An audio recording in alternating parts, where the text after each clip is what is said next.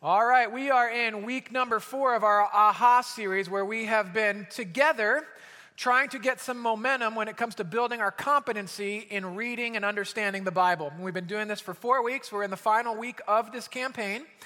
We have put together 3 different things. We've been all reading the same Bible reading schedule provided by Scripture Union. We've been reading about Bible reading principles in Pastor Jim's book, Context, in the community group setting.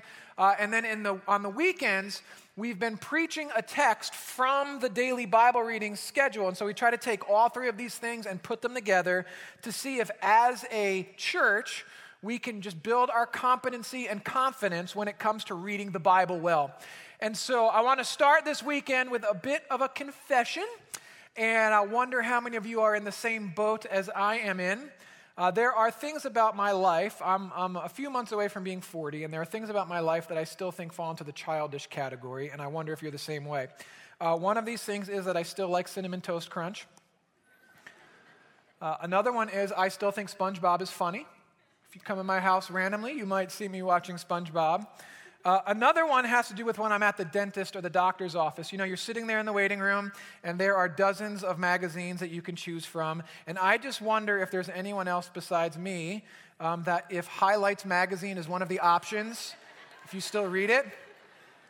I don't know what it says about me that I still pick up that magazine and read it. If you're a psychiatrist, perhaps after the service you can come and analyze me a bit. But I will pick it up.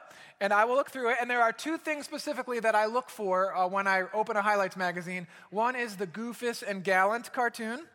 The other one is the picture where it says, "Find the hidden objects."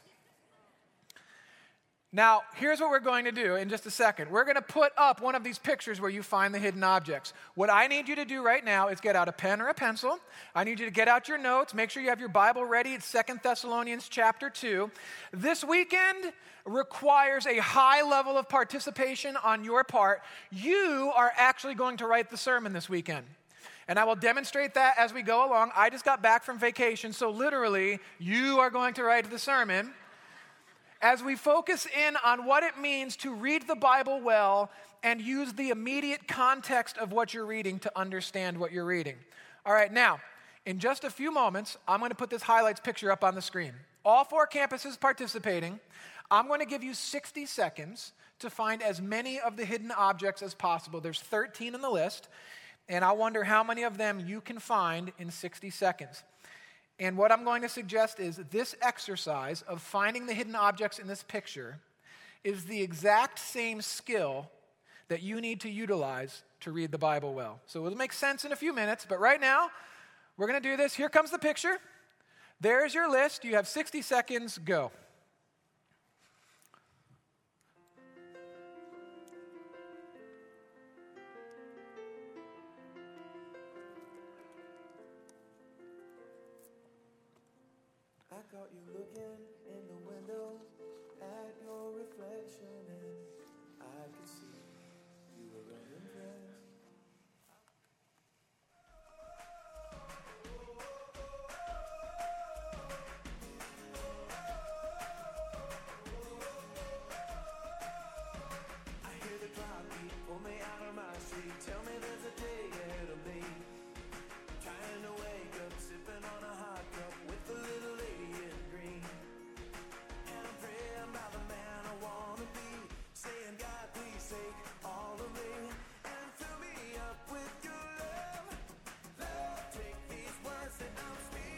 All right, your time is up.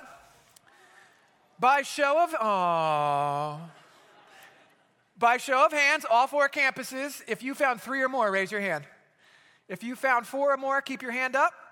5 or more, 6 or more, 7 or more, 8 or more. There's still a few up at the St. Charles campus, DeKalb, Blackberry Creek. I don't know how many are up. 9 or more, 10 or more, 11. 12, there's only 13, all right. Now that skill of looking at something and looking at it long enough that you actually start to see things you didn't see at first glance is exactly the skill that we're going to be talking about this weekend when it comes to reading the Bible. Chances are if I gave you 5 minutes to look at that picture, you would find all 13 hidden objects. But when I just give you a brief amount of time to look at it, everything doesn't readily jump right at you. And that's what I want to suggest when it comes to reading our Bibles and reading them well. That when we just read for speed, when we just want to read it and get it done, that we miss things, that we undermine our understanding and we don't really fully grasp what it is we're reading. I don't know if this is in Pastor Jim's Bible Savvy series or if it was just said in the context of this whole AHA campaign, but I heard this phrase and it made a lot of sense to me. We read for need, not for speed.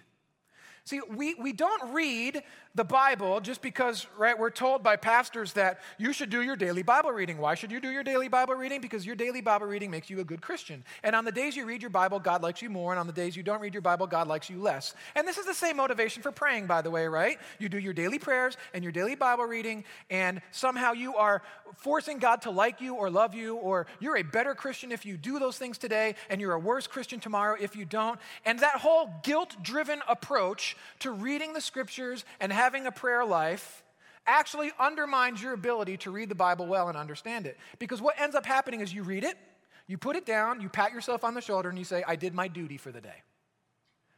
That is not why we read this book.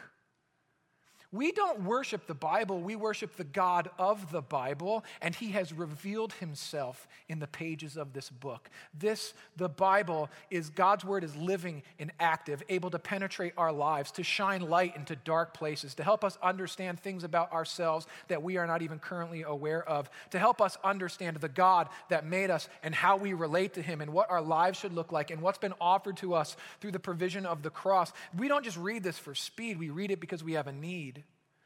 And when we just fly right by it and do daily Bible reading out of a guilt-driven motivation, we actually undermine reading it well and understanding what's in it. Much like if I only give you a minute to look at that picture. Now, we are in the fourth week. We've gone through 3 weeks. Previously, we've talked about historical context. Now, the whole idea there is that the Bible was written by real people in real points in history, in real cultures, with real things going on. And the more you can understand about those people and the culture and the situations, the more you will understand what you're reading. And so we have simply suggested, that's why we always say that you should get an NIV Study Bible. Because in study Bibles, they actually provide for you the background information to help you understand what it is that you're reading. So I always tell students when I'm teaching middle school students or high school students or college students how to study the Bible well, I always say don't start at chapter 1, verse 1 of any book. Start at the introduction. Read the introduction so you get all of the background information, then go to chapter 1, verse 1, and start reading, because it's really important that you understand all the background information. So historical context. Then we talked about literary context, which is simply an acknowledgement that there are lots of different literary styles in the Bible. There's poetry, there are letters, there are historical narratives, there are instruction lists. There's all these different kinds of genres.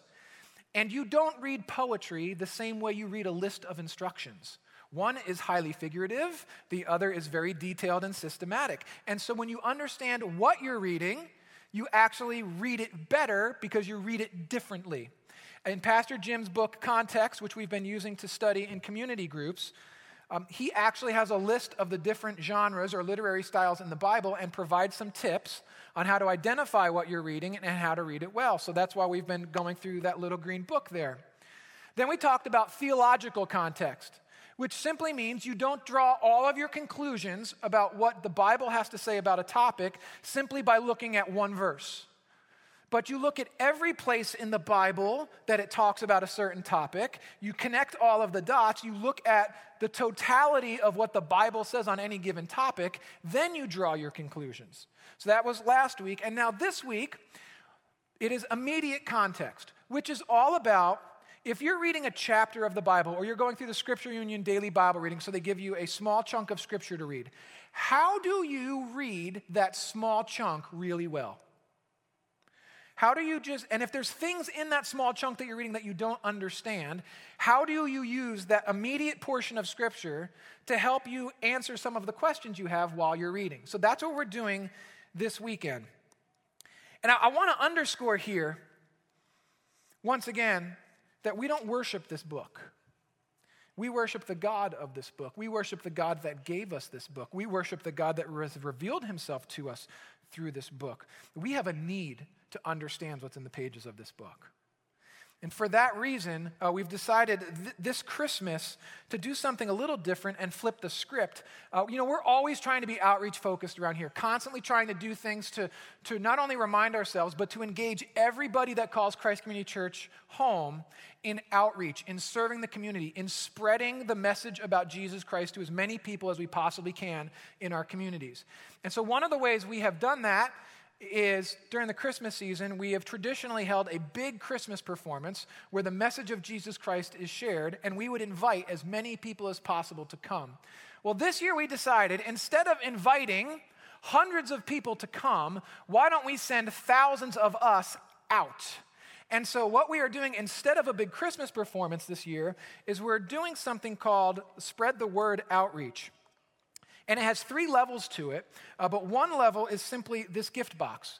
We are producing about 6,500 of these gifts that we're going to put in everybody's hands for free. You're going to think about a family or a friend, someone that you want to get the Word of God into their hands. And so we're packaging these boxes. They got Christ Community stuff on them. There's a Bible with a little message from us from Christ Community Church on the inside cover. Our worship teams and musicians and worship leaders have produced written and produced original Christmas music. That CD will be in here as part of the gift. We've also produced a DVD, grabbing some of the celebrity guests that we've had over the course of the last several years here for WOW Weekends. Well, they're talking about how they interact with the Bible and what the Bible has meant in their lives. And so this is going to be a really cool gift for you to think about giving it to a friend or a family as a gift to them during the Christmas season. So just want to make you aware of that.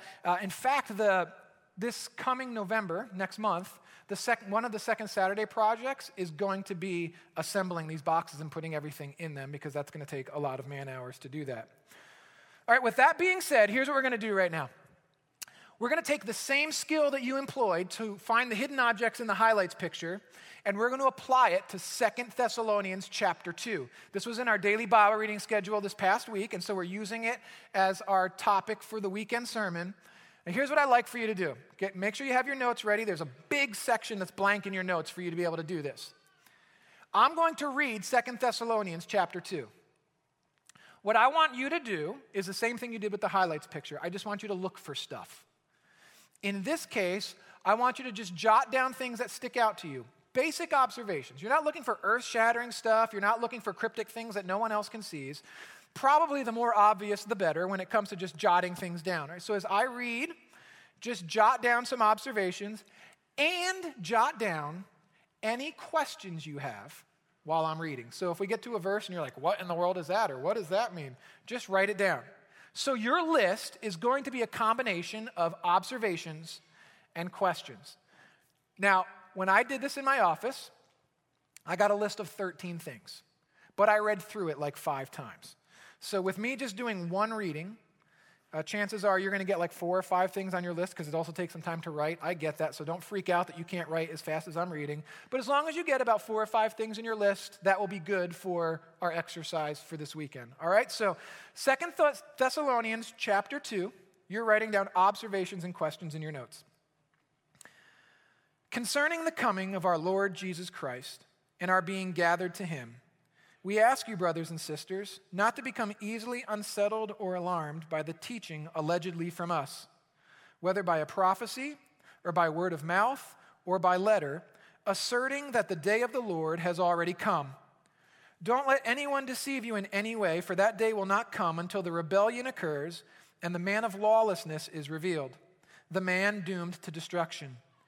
He will oppose and will exalt himself over everything that is called God or is worshipped, so that he sets himself up in God's temple, proclaiming himself to be God. Don't you remember that when I was with you, I used to tell you these things? And now you know what is holding him back, so that he may be revealed at the proper time. For the secret power of lawlessness is already at work, but the one who now holds it back will continue to do so till he's taken out of the way. And then when the lawless one will be revealed, whom the Lord Jesus will overthrow with the breath of his mouth and destroy by the splendor of his coming. The coming of the lawless one will be in accordance with how Satan works. He will use all sorts of displays of power through signs and wonders that serve the lie, and all the ways that wickedness deceives those who are perishing.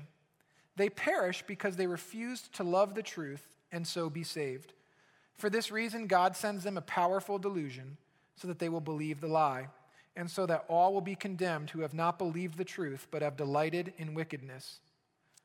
But we ought always to thank God for you, brothers and sisters loved by the Lord, because God chose you as firstfruits to be saved through the sanctifying work of the Spirit and through belief in the truth. He called you to this through our gospel, that you might share in the glory of our Lord Jesus Christ. So then, brothers and sisters, stand firm and hold fast to the teachings we passed on to you, whether by word of mouth or by letter. And may our Lord Jesus Christ himself and God our Father, who loved us and by his grace gave us eternal encouragement and good hope, encourage your hearts and strengthen you in every good deed and word. All right. 2 Thessalonians chapter 2. You jotted some things down. Chances are you have a collection of observations and questions. Now, I want to share with you my list. Not because my list is right and your list is wrong. In fact, we might have different observations or different questions. Now, that's not the point. I simply want to show you my list because we're going to work off of all of our lists together. And remember, I said you're going to write the sermon this weekend. And so here is my list. Number one, there's some kind of writing they received that's causing problems. Number two, it's alarming and unsettling to them. Number three, it claims that Jesus has already come back, right? No fooling. Like, if you're a believer in Jesus and you think Jesus came back and you missed it, you'd be freaking out. So that's what's going on, right? All right, number four, Jesus won't come back until the rebellion occurs and the man of lawlessness is revealed. Just an observation. Which led to three questions for me, which are 5, 6, and 7 in my notes. Number 5 is, what is the rebellion that he's talking about? 6 is, who is this man of lawlessness? Like, this all gets really weird at this point. In fact, we're going to focus in on this man of lawlessness for our study this weekend. Chapter 2, verse 3 says, very specifically, don't let anyone deceive you in any way. For that day, Jesus' second coming, will not come until the rebellion occurs and the man of lawlessness is revealed, the man doomed to destruction.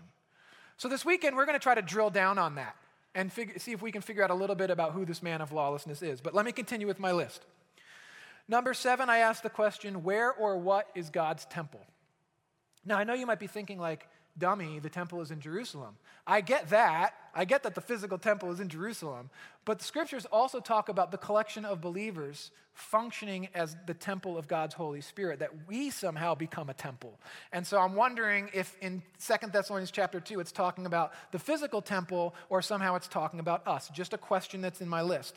Number 8, they know what's holding him back. I have no clue. That's what I wrote in my list, right? So Paul says, hey, don't you remember me talking to you guys about this? And I've already explained to you, you know what right now or who right now is holding back this man of lawlessness. And at a certain point, he'll stop holding him back. And he's telling these people, you know. So apparently they knew. Guess who doesn't know? Right? Like, so I feel like an outsider a little bit, like, okay, they know something that I don't know. All right, so that's in my list. Number 9. What is the secret power of lawlessness that he's talking about? Number 10, Jesus overcomes the man of lawlessness by his breath and simply by coming back. Number 11, the man of lawlessness further deceives people with signs and wonders. And then 12th thing in my list, which is kind of 12 and 13 all combined in one, is I just noted about 3/4 of the way through that chapter, how many really negative words are used to describe people that are on the wrong side of the Jesus equation when he comes back.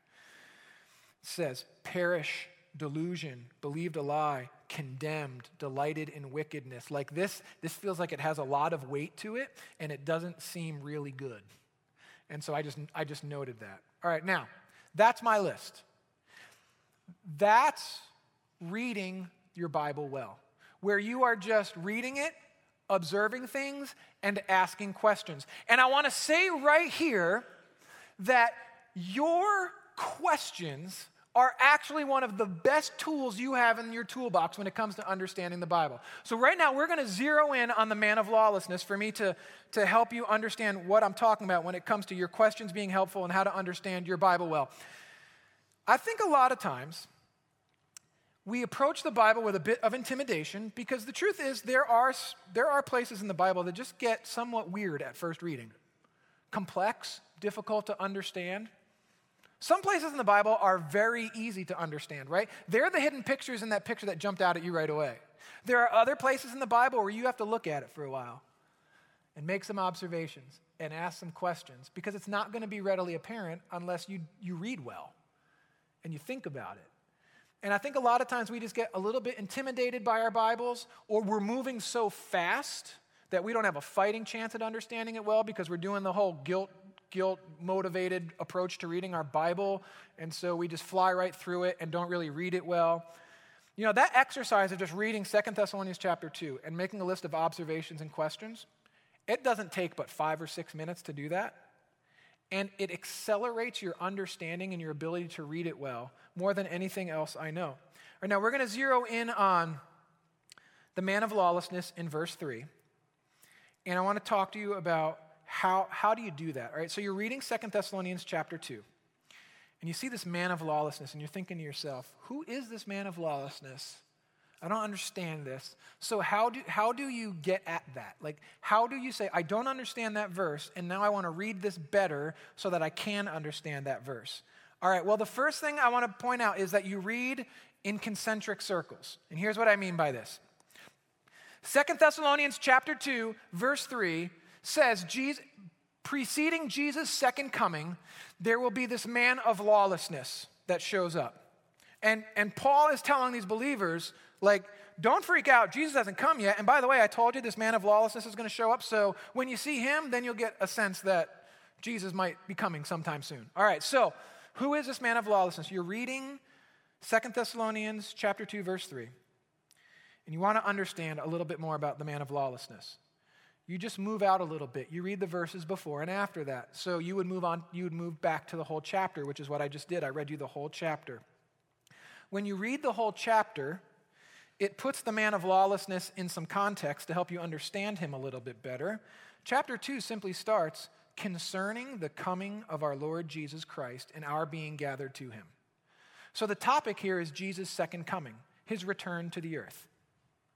That's the topic. So the man of lawlessness somehow fits into this whole topic about the second coming of Jesus.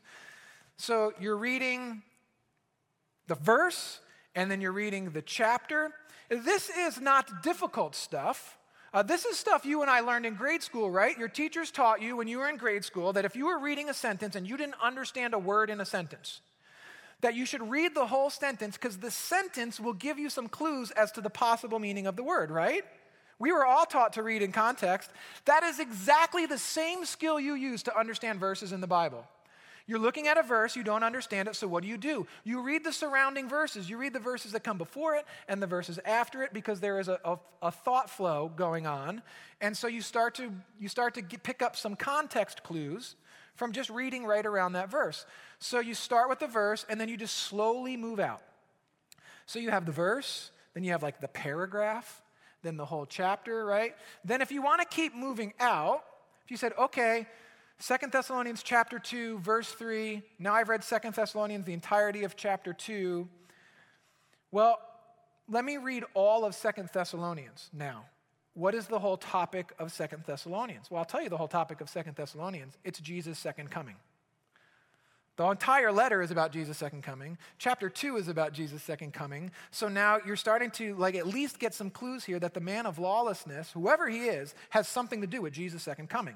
At least you now are starting to build some kind of foundation to understand this verse. So you go verse, chapter, book. Then you start going wider. If you go wider, then you could go say, okay, this is Paul writing to these people in Thessalonica. What does Paul have to say in all of his writings about the man of lawlessness? So you'd move out wider to Paul as an author. And so maybe you read 1 Thessalonians, which is the first letter Paul wrote to the people in Thessalonica. Do you know what the topic of 1 Thessalonians is? Jesus' second coming. Right? So you have 1 and 2 Thessalonians where the main topic is Jesus' return to the earth. So you have this in context. You can keep moving out. After Paul, you could say, I wonder what the entire New Testament has to say about this. And I wonder what the entire Bible has to say about this. Now, if you're looking at these concentric circles, if you go verse, chapter, maybe book. Like if you're going whole book, you're getting pretty broad now. But if you go verse and chapter and maybe all the way out to book, you're doing what we're calling reading in immediate context. You're picking up all of the clues from what surrounds the verse, everything that's immediately close to that verse. As you start moving out wider and wider, you start saying, well, what does it say in the rest of Paul's writings about this topic? Or what does it say in the rest of the New Testament about this topic? Or what does it say in the whole Bible about this topic? If you start exploring that wide, you know what you're doing? You're doing theology. At that point, what you're doing is you're starting to look at every place the Bible talks about a specific topic, and you're starting to connect the dots to get the broad picture of what this book reveals about the topic you're studying. So once you start moving to the broad circles, you're doing the work of theology. Now, here's the thing. When I say that, some of you go, I can't do that. And what I want to say this weekend is you can do this. This is not something just for the paid professionals. This isn't just for stuff for guys like me where they strap microphones to my head and tell me to say something intelligent for a few minutes. It's not just for your pastors or the theologians. You know, you have your list. You have your observations, which are good observations, and you have your questions, which are good questions. One of the things you do with your list is, if you have a question in your list, just go read all of the observations in your list, and the observations in your list will actually start answering some of your questions. That's what it means to read well. The things that are popping out to you will actually start painting a picture for you that will help you understand the questions that are in your list. Now, I want to answer all of your questions, and it won't answer your questions fully, but you can take some ground and start to gain understanding. So you need to embrace your questions. I think one of the greatest assets we have are the questions we ask of the Bible. Now, I've heard people in my family, not my immediate family necessarily, but more extended family, where I've heard them say things like, I'm not going to join a small group Bible study because I know so little about the Bible that it's embarrassing to me, and I don't want to be exposed for not knowing a lot. And so we actually think that our questions are somehow a negative, and I want to spin it and say, no, your questions are a positive. You know, I've people that will just say, well, I'll just go to church and let the pastors tell me what to think about this. Oh, gosh. What happens if you go to a church and the preacher is preaching heresy, which means they're preaching things that don't line up with what this book teaches? Would you be able to know it? Identify it? That's why this is so important. Now, I hope you trust your pastors here, but I also, on the flip side of that coin, say I don't think you should trust every person that stands in front of you, holds a Bible, and talks into a microphone. And so we as believers need to be able to handle this book well, to read it well, to understand what God has revealed to us in the pages of this book. None of us are perfect at it. All of us have questions, and those questions are a good thing. You know, the other obstacle I notice sometimes, oddly enough, is from people that are really successful in other arenas of their lives, right? So you have, let's say you have a very successful businessman, okay? Like Amir in that video that you saw several moments ago.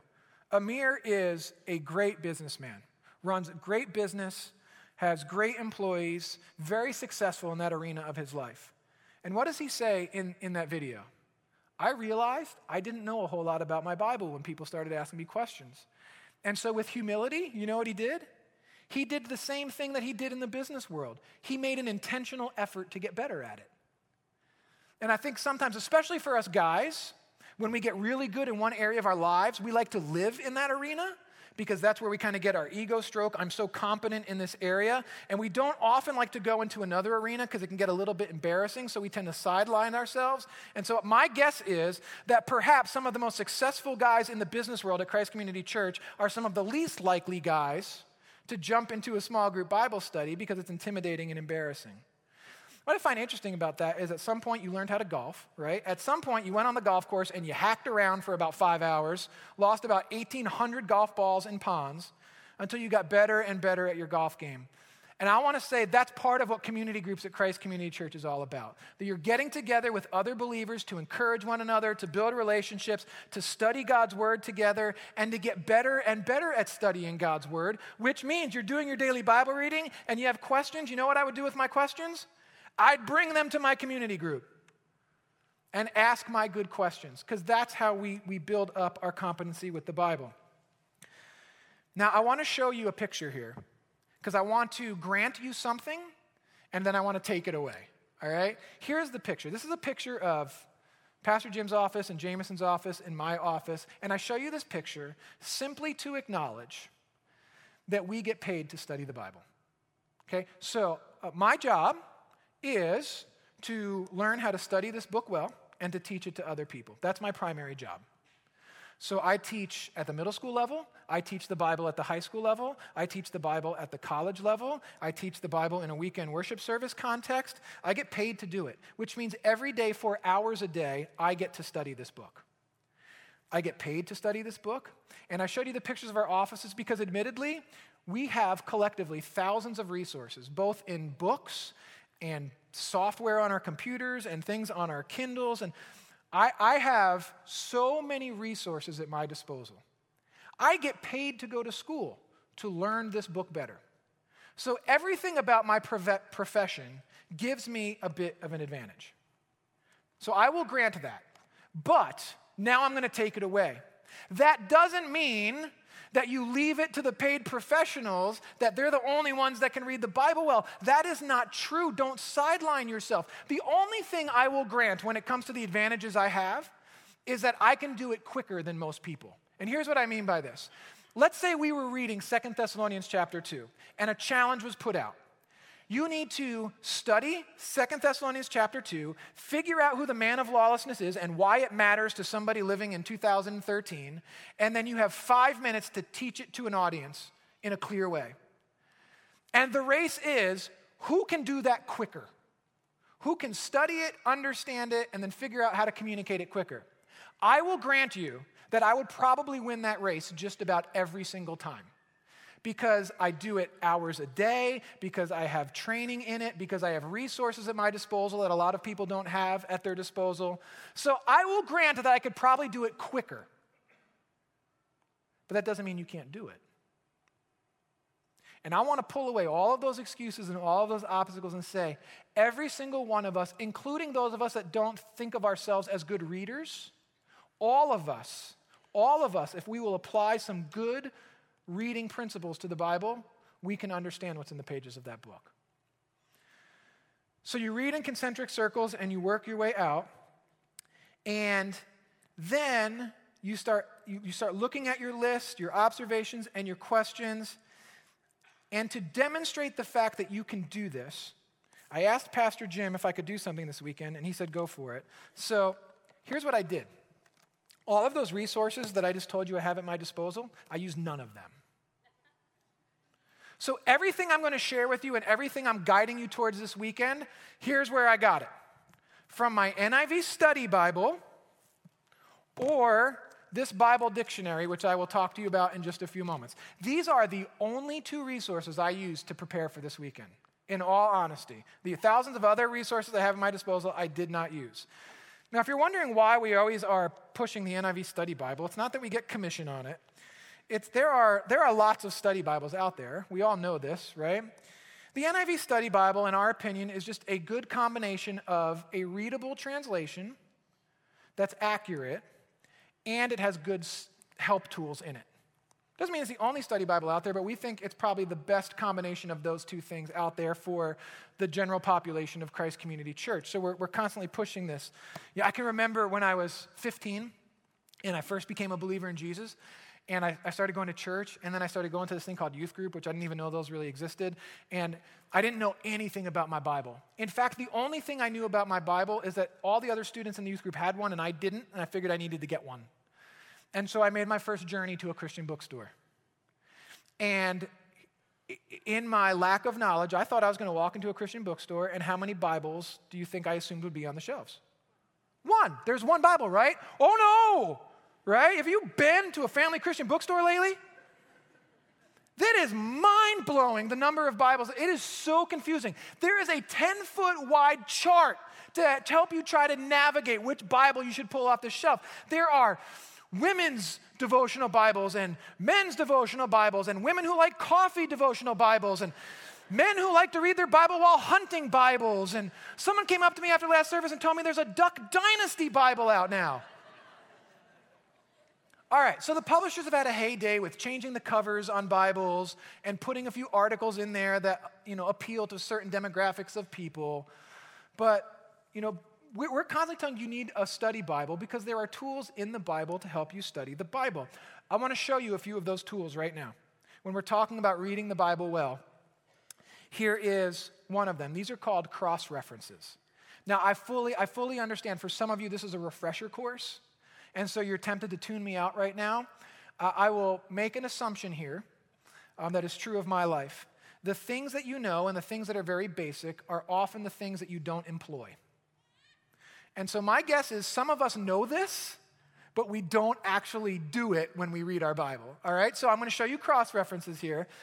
You have your NIV Study Bible. This is a picture of 2 Thessalonians chapter 2 from the NIV Study Bible. And there is this center column with all these little tiny letters and all these little tiny numbers that most of us consider is mumbo-jumbo for other people. I want to suggest that you use the mumbo-jumbo. It's this simple. 2 Thessalonians chapter 2, verse 3 talks about the man of lawlessness. If you go to that center column, it says chapter 2, verse 3, and then it tells you the different places in the Bible where the man of lawlessness is discussed. What should I possibly do with those cross-references if I want to understand the man of lawlessness? I should go read those verses, all right? Now, admittedly, when you use those cross-references, you're moving away from the immediate context. But if you want to understand, you use this tool in your NIV Study Bible. So here's what we're going to do right now. I'm going to read those verses in those cross-references. And once again, in your notes, anything that jumps out to you that's repeated over and over, anything that sticks out to you about the man of lawlessness, anything that is jumping out to you, a general sense you get, just jot it down in your notes, okay? Now, don't freak out about the things you don't understand. I think a lot of us do that. We see one thing we don't understand, and so it blows our mind, and we just give up. Don't do that. Just focusing on the things that you can understand and the general sense you're getting about the man of lawlessness as we read these verses. Okay, so here we go. We're going to look at these different verses. Mark chapter 13. Jesus said to them, "Watch out that no one deceives you." Matthew 24. At that time, many will turn away from the faith and will betray and hate each other. And many false prophets will appear and deceive many people. Because of the increase of wickedness, the love of most will grow cold. 2 Thessalonians 2:8. And then the lawless one will be revealed, whom the Lord Jesus will overthrow with the breath of his mouth and destroy by the splendor of his coming. Daniel 7, he will speak against the Most High and oppress his holy people and try to change the set times and the laws. The holy people will be delivered into his hands for a time, times and a half a time. Daniel 8, he will cause deceit to prosper. He will consider himself superior. When they feel secure, he will destroy many and take his stand against the Prince of Princes. Yet he will be destroyed, but not by human power. Daniel 11, the king will do as he pleases. He will exalt and magnify himself above every god and will say unheard of things against the God of gods. He will be successful until the time of wrath is completed, for what has been determined must take place. And then Revelation 13. The beast was given a mouth to utter proud words and blasphemies and to exercise its authority for 42 months. It opened its mouth to blaspheme God and to slander his name and his dwelling place and those who live in heaven. All right, now I told you were going to write the sermon this weekend. I'm going to offer no explanation of those verses. I simply want to ask you a question. What did you observe about all of those texts when it comes to describing this man of lawlessness who will come? And as you start writing down the things that you observe, and then you take those observations and you go back to the list you originally wrote when you read 2 Thessalonians chapter 2, and you look at those observations, you're starting to put the picture together. Once again, you can do this. This doesn't require a Bible college degree. You don't have to be a trained theologian. These are things that every believer can do if we will just slow down and have an authentic desire to really understand what is being communicated to us in the pages of this book. Now, the last thing here is, and this is the last thing you do. I think for some of us, it's the first thing we do, and I want to say it should be the last thing you do. Now, in your NIV Study Bible, you go to the study notes. Some of us, we read our Bible, we don't understand a verse, we immediately jump down to the study notes and we say, study note writer, please tell me what to think about this verse. Don't do that, okay? Read it for yourself. Read it in its immediate context. Put together all of the clues for yourself. Get a nice picture painted for yourself. Use the cross references. See what else the Bible has to say that might help you understand the verse you're reading. Then go to the study notes and check yourself. Say, okay, I wonder if what my conclusions are like compared to what study note guy is saying. All right? Now, you read the study notes. So here's a picture of the study notes in the NIV Study Bible. Chapter 2, verse 3, the rebellion. About halfway down, there's this interesting word that is introduced. It says, John tells us many antichrists, tells us of many antichrists, and this may be the worst of them, the antichrist of Revelation 13. So this is equating the man of lawlessness with the antichrist, the big kahuna. Okay, this is like, an antichrist is just anti-Jesus. So these study notes are starting to say there are lots of anti-Christ, anti-Jesus people already in the world that mock Jesus, undermine Jesus' authority, tell you are really stupid or naive to believe in Jesus. So there's already lots of anti-Jesus sentiment, anti-Jesus people running around. And one day, the big kahuna will come on the scene. And he will be really deceiving, really persuasive, really charismatic, and deceive a lot of people. Now, this whole antichrist word is new to the conversation, right? It was man of lawlessness up till I read the study notes. But it tells me to go to a writing from John, so let's go to that verse. Dear children, this is the last hour, and as you have heard that the antichrist is coming, even now many antichrists have come. This is how we know it is the last hour. And this is a lot of what 2 Thessalonians is talking about. Now, let's say we don't know what the heck the Antichrist is, or we want some more information. Your study notes get you so far, but then if you wanted to go a little bit further, you can get something called a Bible dictionary. I would highly recommend that everybody has one of these at their disposal. You can get free versions online, but this is the Erdman's Dictionary of the Bible. It's really quite simple. If you're reading and you don't understand something like Antichrist, you simply look up the word Antichrist in your dictionary, and there's an article. I printed out the article from this Bible dictionary. It's one page in length. But it does give you more information than they can fit into your study notes of your study Bible. Now, they also make Bible encyclopedias, which are multiple volumes.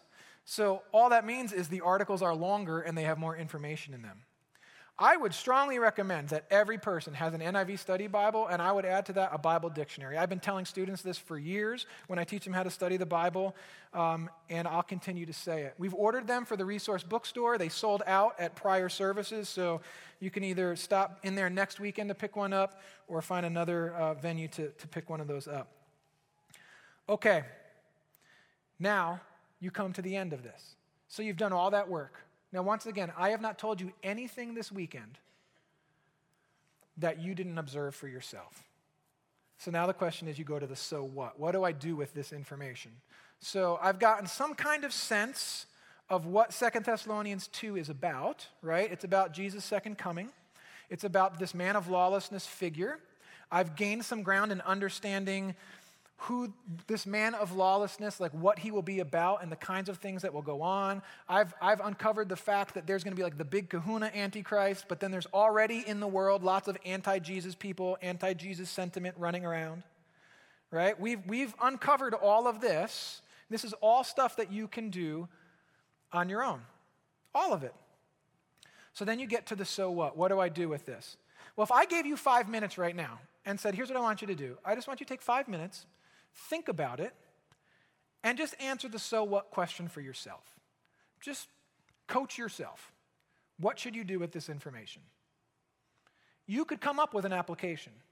And as soon as you come up with that application, you know what you've done? You've done really good Bible study. You have read well in immediate context. You've done a little bit of theology by using those cross references, and as soon as you come with the application, you know what you've done? You've written a sermon.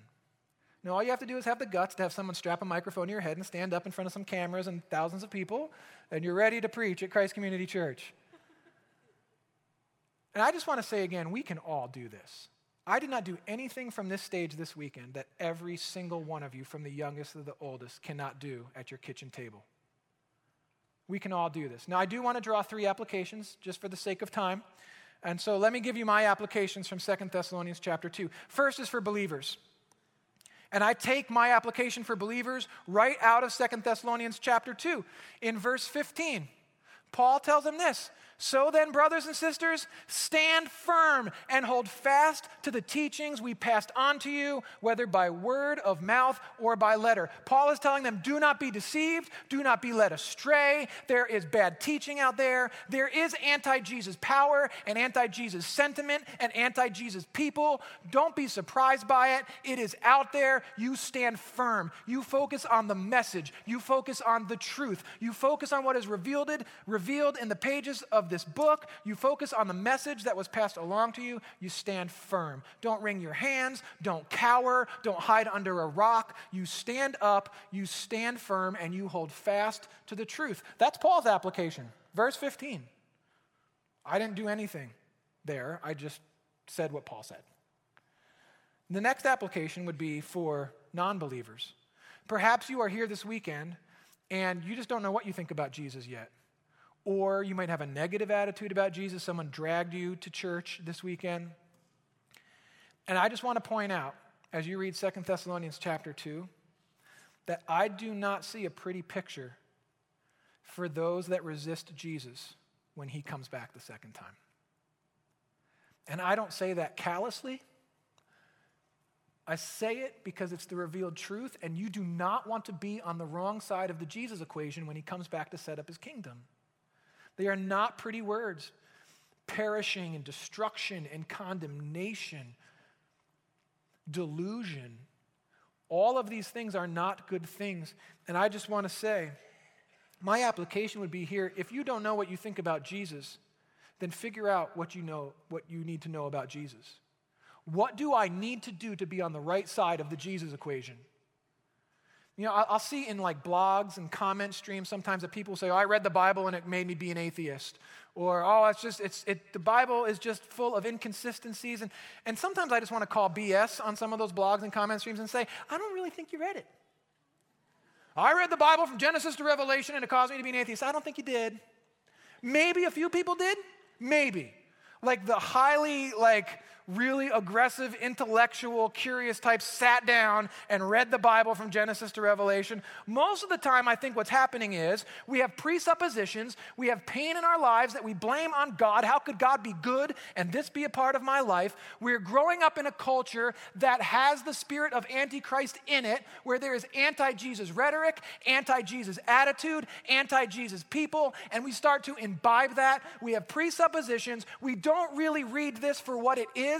We don't really read it well with any honesty or intentionality. We draw our conclusions that Jesus is a bunch of crap and we move on. And I want to say, if you are in that boat, you are standing in a very dangerous category. Jesus is the only name by which humanity can be saved. He is the solution to our primary problem, which at the end of the day is sin. Our rebellion against God and our desire to be gods ourselves. And Jesus is the only answer to that problem.